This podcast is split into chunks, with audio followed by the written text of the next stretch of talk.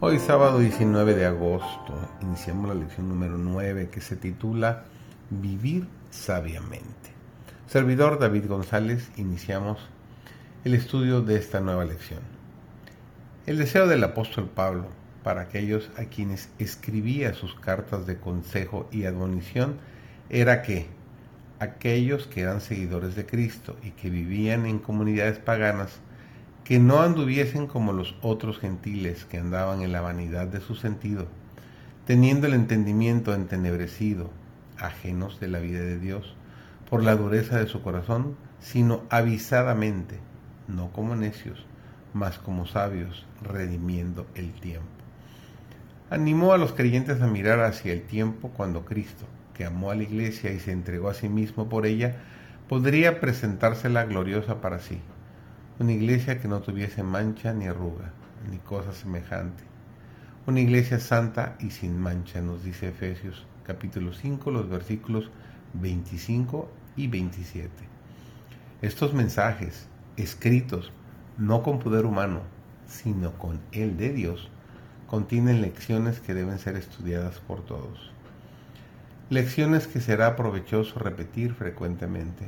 En ellas encontramos delineada la piedad práctica. Se formulan principios que deben ser seguidos en cada iglesia y se define el camino que lleva a la vida eterna. Cristo había anticipado que se levantarían engañadores, por cuya influencia la maldad se multiplicaría y la caridad de muchos se enfriaría. Nos dice San Mateo capítulo 24 y el versículo 12. Advirtió a sus discípulos que la iglesia estaría en mayor peligro por este mal que por las persecuciones de sus enemigos. Una y otra vez Pablo previno a los creyentes contra estos falsos maestros. De este peligro, más que de cualquier otro, deberían prevenirse, pues al recibir falsos maestros, abrirían la puerta a errores por los cuales el enemigo podría empañar las percepciones espirituales y hacer tambalear la confianza de los nuevos conversos al Evangelio. Cristo era la norma por la cual debían probar las doctrinas presentadas. Todo lo que no estaba en armonía con sus enseñanzas debían rechazarlo. Cristo crucificado por el pecado. Cristo resucitado de entre los muertos. Cristo ascendido a lo alto.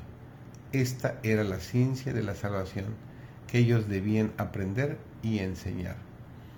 El apóstol Pablo describe el fruto que el cristiano ha de llevar. Él dice que es en toda bondad, justicia y verdad. Nos dice en Efesios 5:9. Y de nuevo leemos, mas el fruto del Espíritu es amor, gozo, paz, paciencia, benignidad, bondad, fe, mansedumbre y templanza. Nos dice Gálatas capítulo 5 versículos 22 y 23. Estas preciosas gracias son sólo los principios de la ley de Dios cristalizados en la vida.